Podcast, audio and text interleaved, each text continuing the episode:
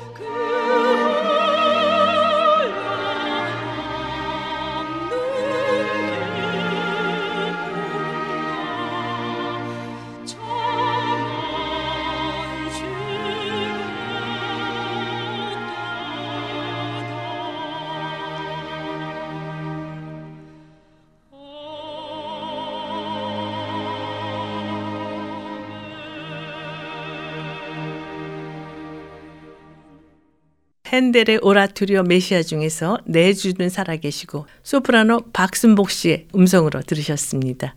중세시대의 위대한 신학자며 교부였던 성 어거스틴은 그에 져서 참회록에서 하나님께 이렇게 고백하고 있습니다. 내가 당신을 너무 늦게 사랑하게 되었습니다.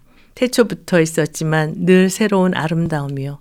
내가 당신을 너무 늦게 사랑하게 되었습니다. 당신께서 나를 부르셨습니다. 그렇습니다. 당신은 나의 막힌 귀를 열어주셨습니다. 당신의 빛을 내게 비춰주셔서 소경된 나의 눈을 열어주셨습니다. 라고요. 어거스틴은 내 영혼이 하나님 안에서 안식을 얻을 때까지 나의 인생에는 진정한 안식이 없었습니다. 라고 고백하고 있는데요. 우리에게 영원한 안식을 주시기 위해 십자가에서 죽으시고 부활하신 예수 그리스도께 날마다 가까이 가는 우리 모두가 되기를 바라면서요. 박신화 콰이어의 험한 십자가 능력 있네 함께 들으시겠습니다.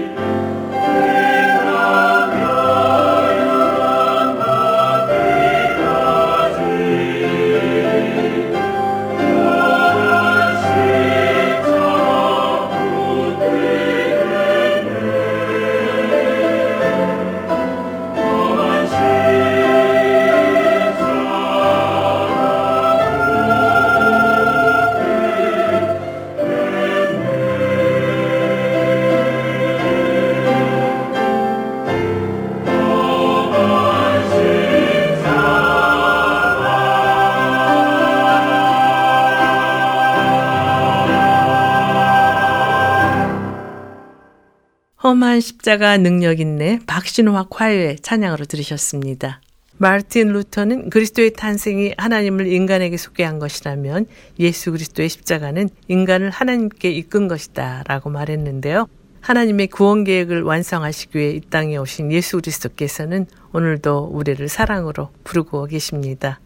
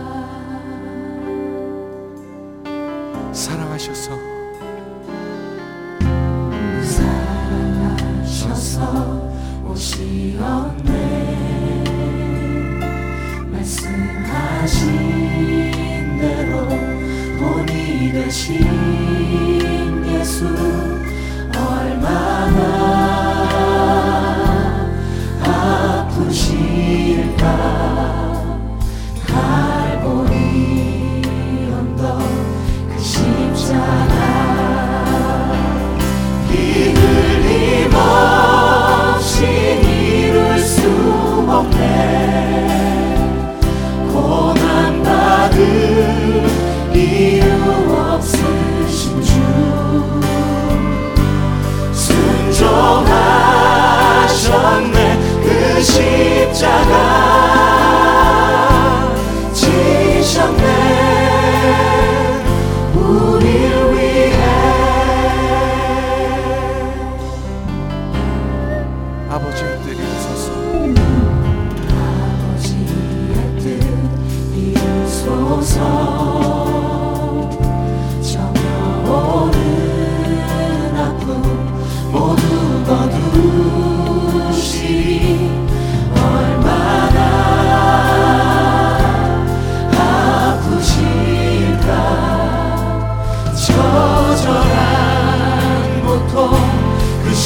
sagrada.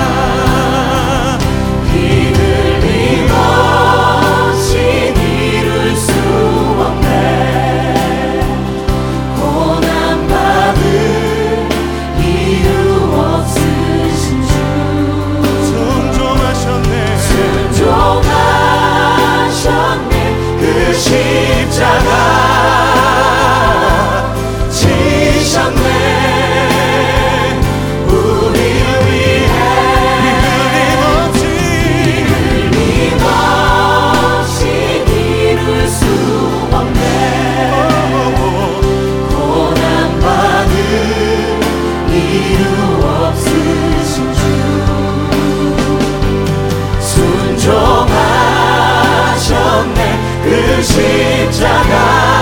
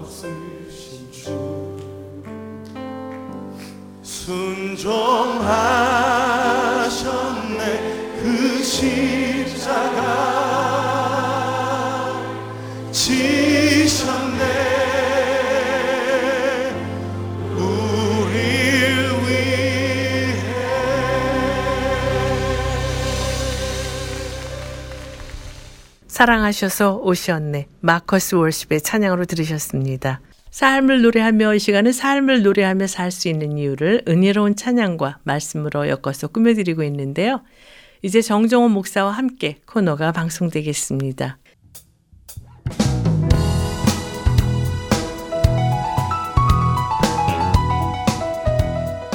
정정호 목사와 함께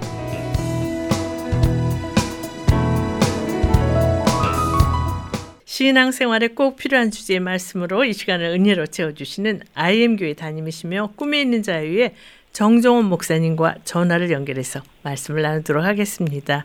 목사님 안녕하세요. 네, 안녕하세요. 해피 이스터. 네, 해피 이스터. 예수님께서 부활하시는 부활주일인데요. 어느 때보다도 코로나 바이러스, 전쟁, 지진 등으로 지구 고통을 당하고 있는 요즘이잖아요. 네. 어떤 마음으로 예수님의 부활을 맞이할지 말씀해 주시겠어요? 네. 잠시 또 후에는 이야기를 또 풀어가겠지만 우리가 이럴 때 다시 한번 부활의 소망을 부여잡아야 될 텐데요. 음, 부활이 우리에게 무엇을 말하고자 하는가? 부활이 우리에게 질문하고 있는 것이 무엇인지 다시 한번 우리가 생각할 수 있는 시간 가졌으면 좋겠습니다. 네. 부활이 우리에게 주는 메시지가 무엇인지 생각하는 그런 의미 있는 부활절이 되라고 말씀하신 것이죠. 네, 맞습니다. 네. 먼저 부활 찬양을 듣고 준비하신 말씀을 나눴으면 하는데요. 어떤 찬양 함께 들을까요? 국립합창단의 할렐루야 우리 예수 함께 듣겠습니다. 네.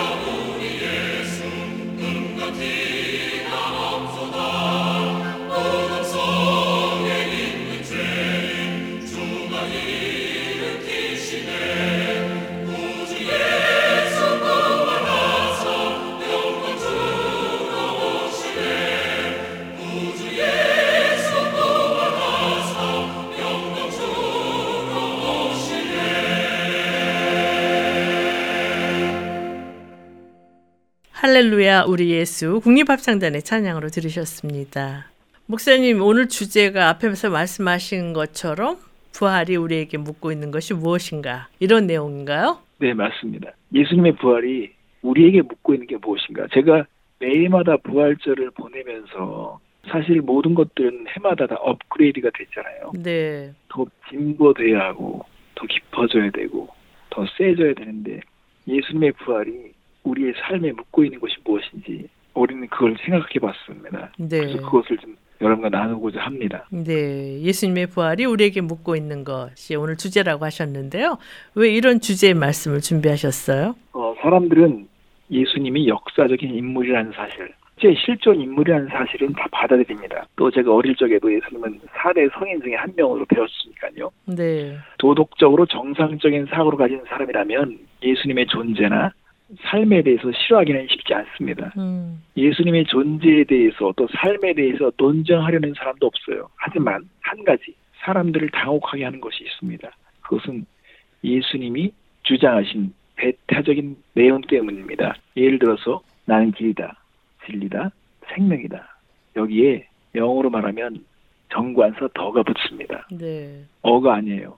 정확하게 바로 그 길이라는 거예요. 나 외에는 아버지께 갈 자가 없다는 거예요. 지금 우리가 사는 세상은 포용을 중요하게 생각하는 세상이죠. 네, 믿음을 동등하게 취급하려고 합니다. 구원의 길도요, 어딘가에서 서로 통한다고 생각하고 싶어 해요. 네, 세계 모든 종교는 기본적으로 동일하다는 생각을 갖기를 원하는데 예수님의 주장은 다릅니다. 예, 또 여기서 한 가지 생각해 봐야 할 것은 예수님의 삶에 대해서 결정적으로 중요한 한 가지가 더 추가였다는 사실입니다. 음, 그게 부활 사건이에요. 어떤 종교 창시자도 죽음 이후의 삶이 이어진 기록은 없습니다. 네, 예수님의 유일성에 있어서 결정적으로 중요한 사건은 부활 사건인데요. 그래서 이 부활 사건이 우리에게 묻는 게 있습니다. 그래서 오늘 그것을 여러분과 나누고자 합니다. 네. 그런데 이 예수님의 부활 사건이 중요한 또 다른 이유가 있으면 말씀해 주시겠어요? 네, 예수님의 부활 이전과 예수님의 부활 이후에 완전히 다른 차이가 있는 것처럼 예수님의 부활을 믿는 사람들의 삶에서도 이런 결과가 있습니다. 음. 예수님의 부활 사건은 엄밀히 말하면요. 세상에 있는 모든 종교를 심판하는 것입니다. 종교는 막연하게 영생과 죽음 이후의 삶을 담보로 막 장사하고 있는 것과 똑같습니다. 음. 예수님의 부활은 내세와 영생의 삶을 확실하게 보여준 것입니다. 그래서 부활 사건이 그렇게 중요한 것입니다. 네. 그렇다면 예수님의 부활이 우리에게 묻고 있는 것이 무엇인지 구체적으로 말씀해 주시겠어요? 네, 오늘 제가 한 세 가지로 말씀드리겠는데 첫째는 예수님의 부활을 정말 믿는가, 이 부활이 믿어지는가 여기에 대해서 제가 말씀드릴 거고요. 네. 두 번째는 예수님의 부활을 믿는다면 나는 새로운 방식으로 살고 있는가? 음. 나는 새로운 방식으로 살고 있는가? 이거 물어야 돼요. 이것에 대해서 답을 할 수 있어야지 예수님의 부활을 정말 믿는 것입니다. 음. 또 하나는 변화에 대한 소망과 목표가 분명한가? 이거를 지금 묻고 있는 거예요. 네. 해마다 부활절을 맞이할 때는요, 이 질문에 대해서 분명하게 답을 할 수 있어야 됩니다. 음. 난 믿는가? 나는 부활에 합당하게 새로운 삶의 방식으로 살고 있는가? 내 안에 정말 소망이 있고 변화에 대한 목표가 있는가? 여기에 대해서 묻고 있는 것입니다. 그래서 오늘 이 세 가지를 하나하나 왜 그 질문이 중요한지를 살펴보겠습니다. 네. 첫 번째 질문 예수의 부활이 믿어지는가? 구체적으로 말씀해 주시겠어요? 우리는 예수님의 부활 사건이 처음 제자들에게 또 예수님 주변에 있는 사람들에게 어떻게 받아들여졌는지를 생각해 봐야 합니다. 네. 2000년 전으로 돌아가서요. 이 부활에 대한 소식이 막 들려왔을 때 사람들의 반응을 보면요.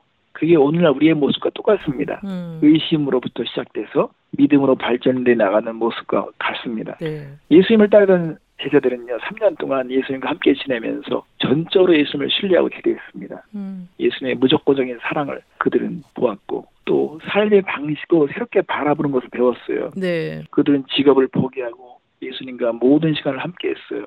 또 예수님을 보면서 각종 질병을 고치시고 심지어 죽은 자를 살리는 것을 보았습니다. 귀신을 쫓아내고 위선적인 종교 지도들과 맞서는 것을 보았습니다. 예수님은 베드로가 고백했던 것처럼 진짜 하나님의 아들로 믿어졌죠. 음. 그런데 어느 날부터 예수님은요 자신의 죽음에 대해서 거듭 말씀하고 계셨어요. 네. 그러더니 어느 날 가룟 유다가 예수님을 배신하게 됩니다. 음. 제자들은 예수님이 십자가의 죽음을 말씀하실 때는 항상 그들이 예수님을 버리지 않겠다고 결심했고 약속했지만 실제 그 일이 벌어지니까 모두가 두려워서 예수님을 버리고 도망했습니다. 네. 충격과 공포 속에서 예수님이 십자가에 못 박혀 죽어가는 모습을 그냥 지켜봐야만 했습니다. 음. 희망이 꺾어버렸어요. 그냥 멈춰버린 거예요. 그들의 구세주가 마치 범죄자처럼 구타를 당하고 큰 못에 박히고 육체가 십자가에 못 박혔습니다. 어떻게 하나님의 아들이 이렇게 죽을 수 있을까? 다른 사람을 살릴 수 있었던 분이 어떻게 그냥 저렇게 죽어버릴 수 있을까? 정말 허망하게 했을 것입니다. 음. 3년이라는 세월이 막 허탈하게 느껴졌을 것입니다. 이런 이런 과정들을 우리가 생각해 봐야 됩니다. 그냥 부활절이니까 부활을 믿는다 이렇게 하는 것이 아니라 이 과정을 잘 생각해 볼 필요가 있습니다. 네. 그래서 찬양을 듣고 말씀을 계속 나눴으면 하는데요. 어떤 찬양 준비하셨어요? 네, 전태식 목사님의 다시 살리라 함께 듣겠습니다. 네.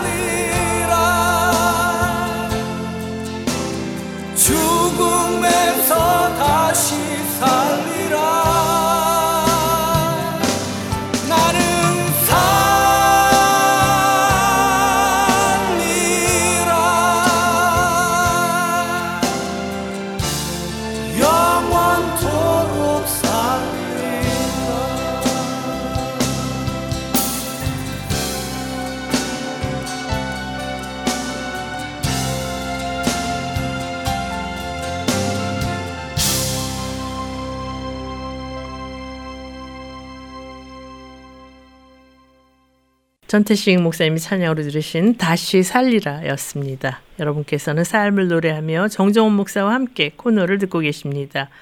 오늘은 예수님의 부활이 우리에게 묻고 있는 것이 이러한 주제로 말씀을 나누고 있는데요. 목사님, 예수님의 부활 소식은 어떻게 전달되게 됐나요? 네, 예수님이 십자가에 죽으시고 며칠이 지난 후에 막달라 마리아가 제자들에게 달려와서 놀라운 이야기를 전했어요. 마리아는 살아나신 예수님을 보았다는 것입니다. 네. 그리고 예수님께서 일주일 전에 제자들과 말씀하신 약속하신 장소에서 만나자고 하셨다는 것입니다. 네. 여자들이 전해준 예수님의 부활 소식에 대해 제자들은 어떤 반응을 보였는지 궁금하네요. 일단 그 시대에는 이 여인들에 대한 어떤 편견과 여인들을 낮춰보는 그런 경향이 있다는 걸 우리가 알잖아요. 네. 그러니까 여자들이 전해준 소식이기 때문에 너무 감정적인 나머지 이상한 경험을 한 것으로 또 취급했을 수도 있어요. 음. 더구나 예수님의 무덤을 훈련된 로마 병사들이 지킨 걸 알기 때문에 예수님이 사셨다면 그들을 어떻게 피해서 나올 수 있을까 또 생각했을 것입니다. 음. 하지만 혹시나 하는 마음에 베드로와 요한은 무덤으로 달려갔습니다. 네. 거기에 아리마다 요셉이 시신으로 쌌던 수의가 놓여 있었고 머리 수건도 가지런히 개어져 있었습니다. 음. 요한은 믿어졌지만 베드로는 믿을 수 없었습니다. 왜냐하면 베드로는요 예수님이 살아계시다면 개인적으로 고백해야 할 것도 있고 부인했던 부끄러운 순간들과 삶에 대해서 두려움과 또 예수님에 대해서 부끄러운 그런 고백들이 있었거든요. 음. 만날 자신감도 없었지만 이런 상황들이 정말 믿겨지지 않았습니다. 근데 제자들이 모인 곳에 두 형제가 찾아옵니다. 음. 그들은 엠마오로 가는 길에서 예수님을 만난 이야기를 가지고 온 것입니다. 네. 그들도 낙심하면서 고향으로 가던 길에 어떤 낯선 분이 나타나 성경을 풀어주실 때 마음이 막 뜨거워졌다는 것. 네. 그분과 빵을 뗄 때 눈이 떠져서 주님을 알아보았다는 것이고 그분은 살아셨다고 그들이 말했던 것입니다. 음. 그런데 예수님의 제자들 중에는 예수님의 부활이 믿어지지 않는 제자들도 있었을 것 같은데요. 네, 맞습니다. 예수님을 만난 사람들은 여기저기 막 늘어나기 시작했어요. 음. 제자들 중에도 예수님을 만난 제자들도 있었지만 예수님의 부활을 믿지 않은 사람도 있어요. 그 중에 도마라는 사람.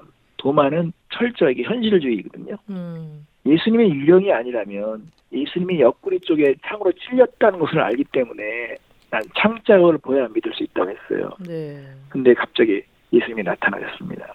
그러면서 옆구리와 손목의 상처를 보여주셨습니다. 음. 그 상처를 보면서 도마는 예수님의 부활을 믿었고 예수님의 사랑까지 믿어졌습니다.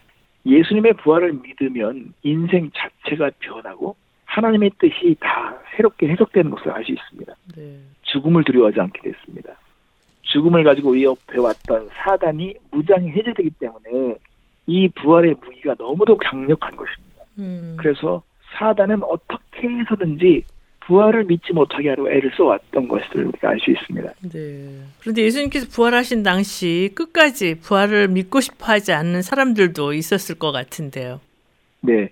그래서 부활 사건에 대해서 각종 황당한 이론들이 나오기 시작했어요. 음. 부활 사건은 종교나 정치나 문화의 모든 세계관이 다 바뀌고 기득권자들에게 순종을 요하는 것이기 때문에 큰 저항에 부딪혔습니다. 네. 여기 어둠의 권세가 함께 결탁해서 이상한 이론들이 나오죠. 음. 로마 군인들이 시체를 훔쳐갔다고 말하기까지 했습니다.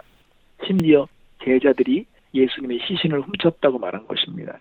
그런데 사실은 부활을 믿지 않는 사람들의 그 믿음은요, 부활을 믿는 것보다 더 어려운 걸 요구해요. 음. 더 어려운 믿음이에요, 그건. 겁에 질린 제자들이 어떤 목적을 가졌기에 훈련으로 무장된 로마 군인을 뚫고 그 시신을 훔칠 생각을 했을까요? 네.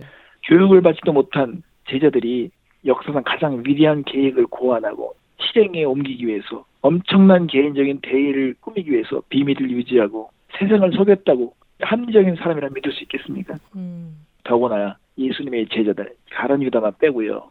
나머지 제자들은요. 예수님의 부활을 증언하다 죽었습니다. 네. 그들은 왜 기꺼이 죽으려 했을까요? 거짓말 때문에 거짓말을 위해서 죽을 수 있을까요? 그들은 그것을 보았기 때문에 죽었던 것입니다.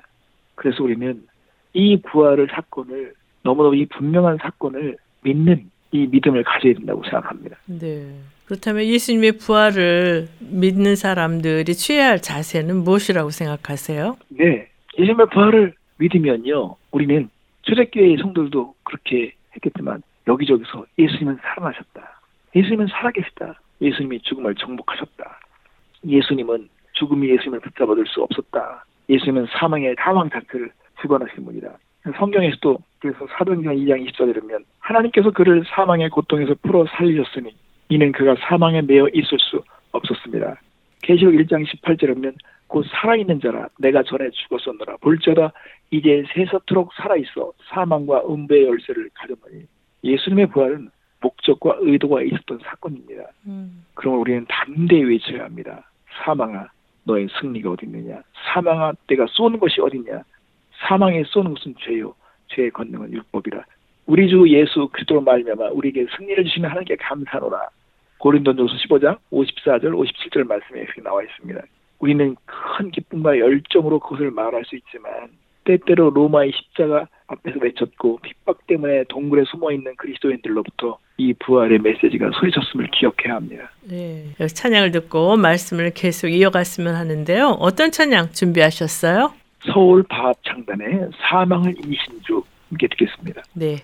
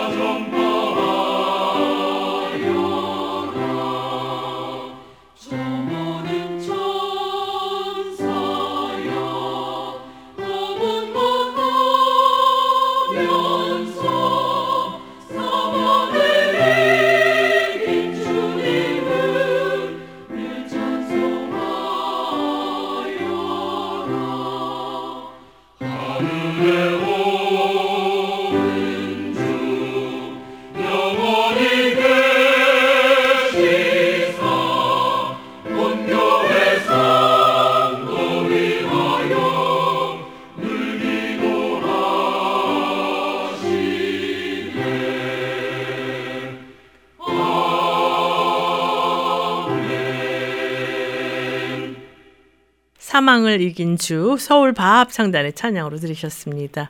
여러분께서는 삶을 노래하며 정정훈 목사와 함께 코너를 듣고 계십니다. 오늘은 예수님의 부활이 우리에게 묻고 있는 것이라는 주제로 말씀을 나누고 있는데요.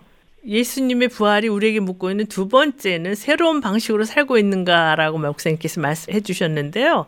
구체적으로 말씀해 주시겠어요? 네.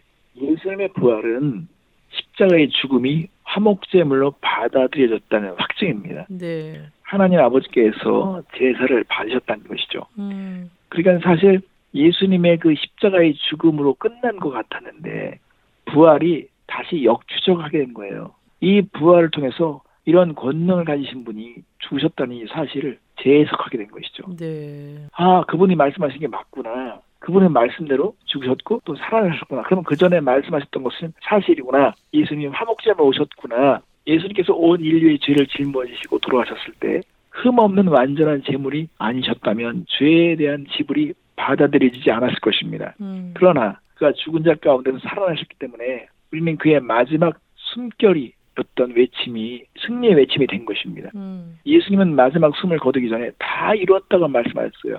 그럼 무엇을 이루었다는 것입니까? 우리의 죄에 대한 채무가 다 탕감되었다는 뜻입니다. 결제가 승인되었다는 뜻이에요. 예수님의 부활은 지불 증명서와 같습니다. 네. 예수님께서 부활을 통해 우리의 죄를 다 탕감해 주셨다는 이 지불 증명서를 받은 사람에게 주어지는 특권은 무엇이라고 생각하세요? 우리는 예수 그리스도를 믿음으로 하나님과 의롭게 되었습니다. 음, 그래서요 누구든지 모든 믿는 사람에게 이 의로움은 해당됩니다. 음, 그러나 믿어야 됩니다. 그 사람이 누구인지가 중요하지 않아요.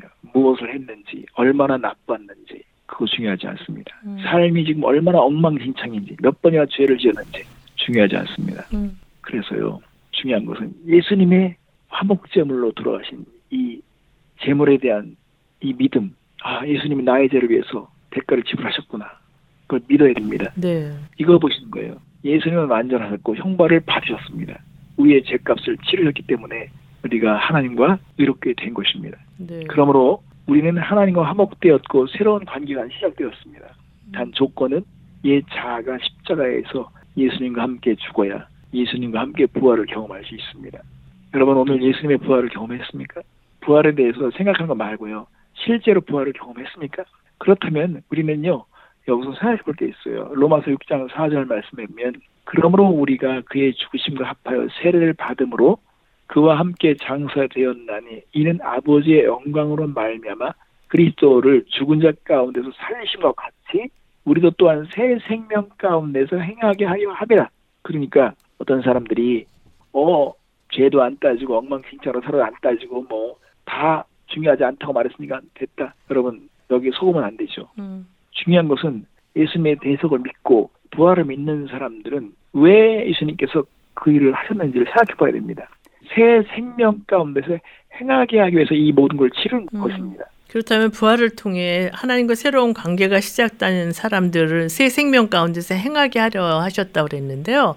구체적으로 어떤 네. 삶을 살아야 하는지 말씀해 주시겠어요? 네, 우리는 온전한 복음을 믿어야 됩니다. 음. 온전한 복음. 온전한 복음이라는 것은 십자가의 복음과 부활의 복음을 믿어야 됩니다. 네. 이게 내 균형을 가져야 됩니다. 자, 우리가 오이 피클을 담으려고 그래요. 음, 그러면 제일 중요한 것 중에 하나가 먼저 항아리를 씻죠. 네. 항아리를 씻어야 돼요. 항아리를 씻는 목적은 그 씻는 것 자체가 목적이 아니죠. 그건 음. 과정입니다. 음, 피클을 담기 위해서 씻는 거잖아요. 네. 항아리가 깨끗해야지 피클을 담을 수 있으니까. 음, 이처럼 예수님의 십자가는 우리의 죄를 씻어내는 것이 목적입니다. 네. 죄를 씻어야 새로운 생명을 담을 수 있습니다. 새로운 삶이 시작될 수 있어요. 음, 하나님은 씻겨진 생명 안에 부활의 능력을 담아주시려고 계획하셨어요. 네. 그러므로 부활을 믿는 사람은 부활의 목적대로 살아야 돼요. 음, 새 생명처럼 살아야 됩니다. 그래서 골로스 3장 1절이면 그러므로 너희가 그리스도와 함께 다시 살심을 받았으면 위의 것을 찾으라. 거기에는 그리스도께서 하나님 우편에 앉아 계시느니라. 그러니까 신약성에서 부활의 그 소식을 믿고 부활을 신앙을 가진 사람들 향해서 계속 명령하는 거예요. 음, 너희들의 위치를 생각해봐라. 너희들이 지금 어떻게 됐는지를 한번 생각해봐라. 부르는 거예요. 우리의 신분이라든가 우리가 무엇을 추구해야 될 것이라든지 지금 우리의 위치를 말하고 있습니다. 우리는 부활을 믿는다고 말하는 것으로 끝나서는 안 됩니다. 네. 부활 생명을 살고 있어야 됩니다. 새로운 존재로 살아가야 합니다. 그게 진짜 부활을 믿는 사람들의 태도입니다. 네. 부활 능력이 나타나야 되겠죠. 음, 내 삶에서 부활을 경험해가는 삶이 보여야 합니다. 그래서 묻는 거예요. 부활절은요. 새로운 방식으로 살고 있는가 이걸 묻고 있는 것입니다. 네. 찬양을 듣고 말씀을 계속 이어갔으면 하는데요. 어떤 찬양 함께 들을까요? 디사이플스의 내 주님 살아계시기에 함께 듣겠습니다. 네.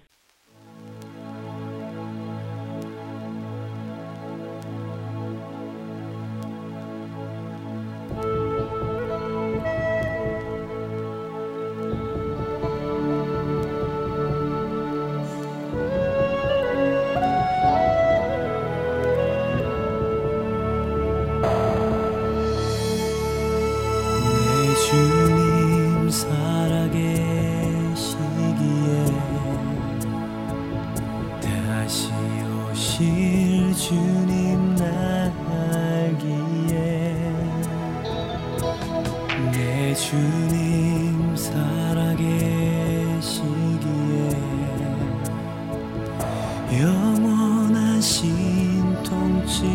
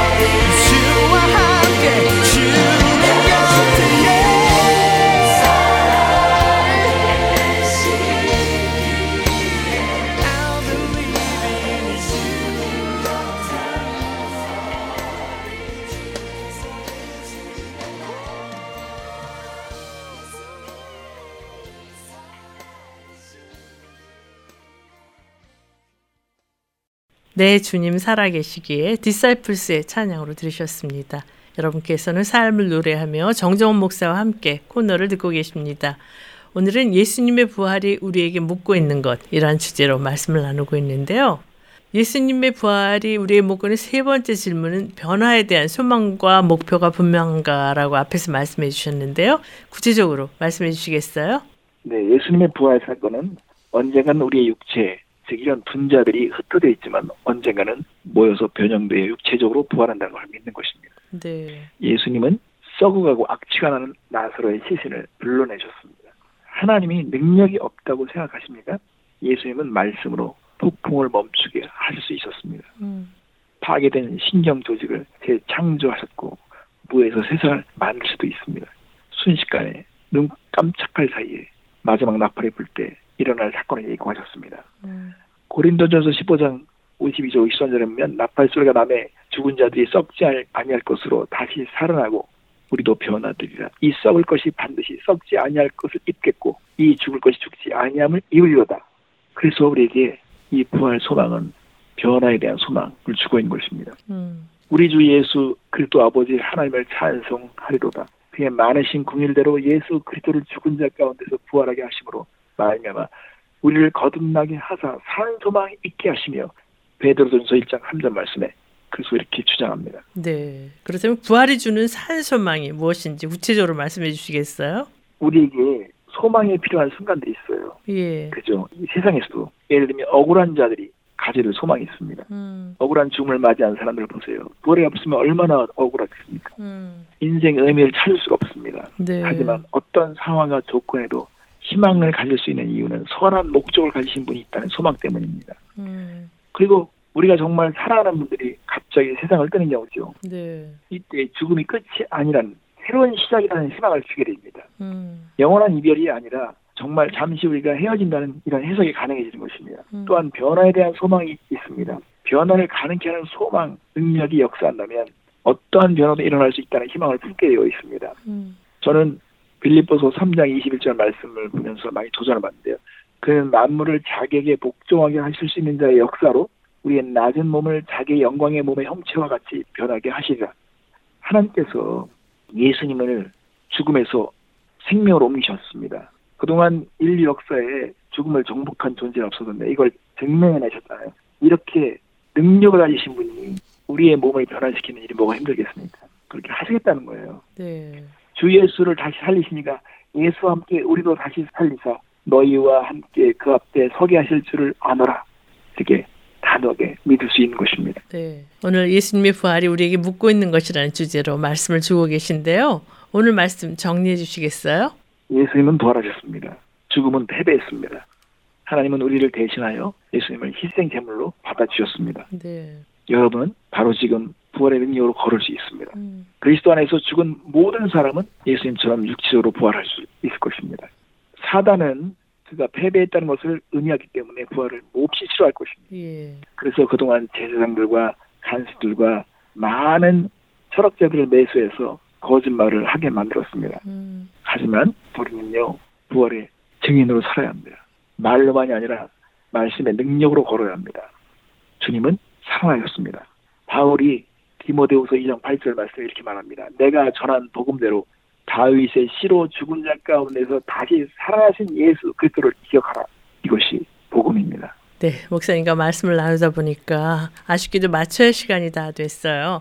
찬양 들으면서 이 코너를 마쳤으면 하는데 어떤 찬양 추천해 주시겠어요? 꾸미는 자 위에 예수를 깊이 생각하자 함께 듣겠습니다. 네, 찬양 들으면서 정정원 목사와 함께 코너를 마치겠습니다. 목사님 귀한 말씀 감사합니다. 네, 감사합니다.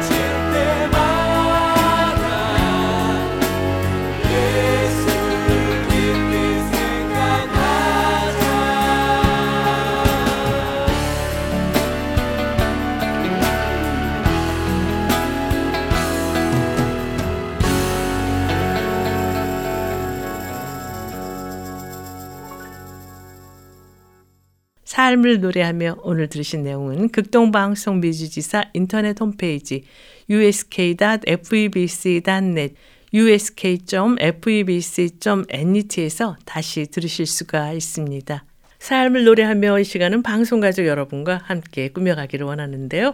극동방송 인터넷 홈페이지 febc.net, febc.net에 들어가셔서 창에 삶을 노래하며를 치세요. 그리고 삶을 노래하며를 클릭하시고 청취자 참여 게시판에 들어오셔서 아름다운 이야기나 좋아하는 찬양을 신청해 주시면 됩니다. 방송에 참여하신 분께는 김장한 목사님 책이나 찬양 CD를 보내드리겠습니다. 오늘 방송을 들으시고 궁금하신 점이나 극동방송 사역에 대해 관심 있으신 분은 연락 주십시오. 전화 562-448-1782 562-448-1782로 연락 주시면 자세히 안내해 드리겠습니다. 인류의 마지막 원수인 죽음을 해결하기 위해서 부활하신 예수 그리스도 안에서 참 기쁨과 소망을 누리며 사는 모두가 되시기를 바라면서 삶을 노래하며 이제 옹기장이 선교단에 다시 사신 구세주 찬양 들으시면서 오늘 순서를 모두 마치겠습니다. 지금까지 저는 김미정이었습니다. 안녕히 계십시오.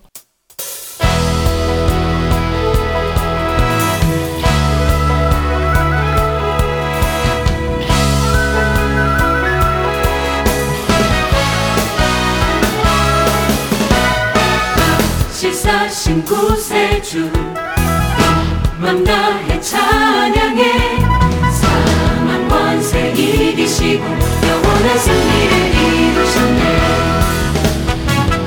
지사신 구세주 맘 다해 찬양해 사망 권세 이기시고 영원한 승리를 이루셨네.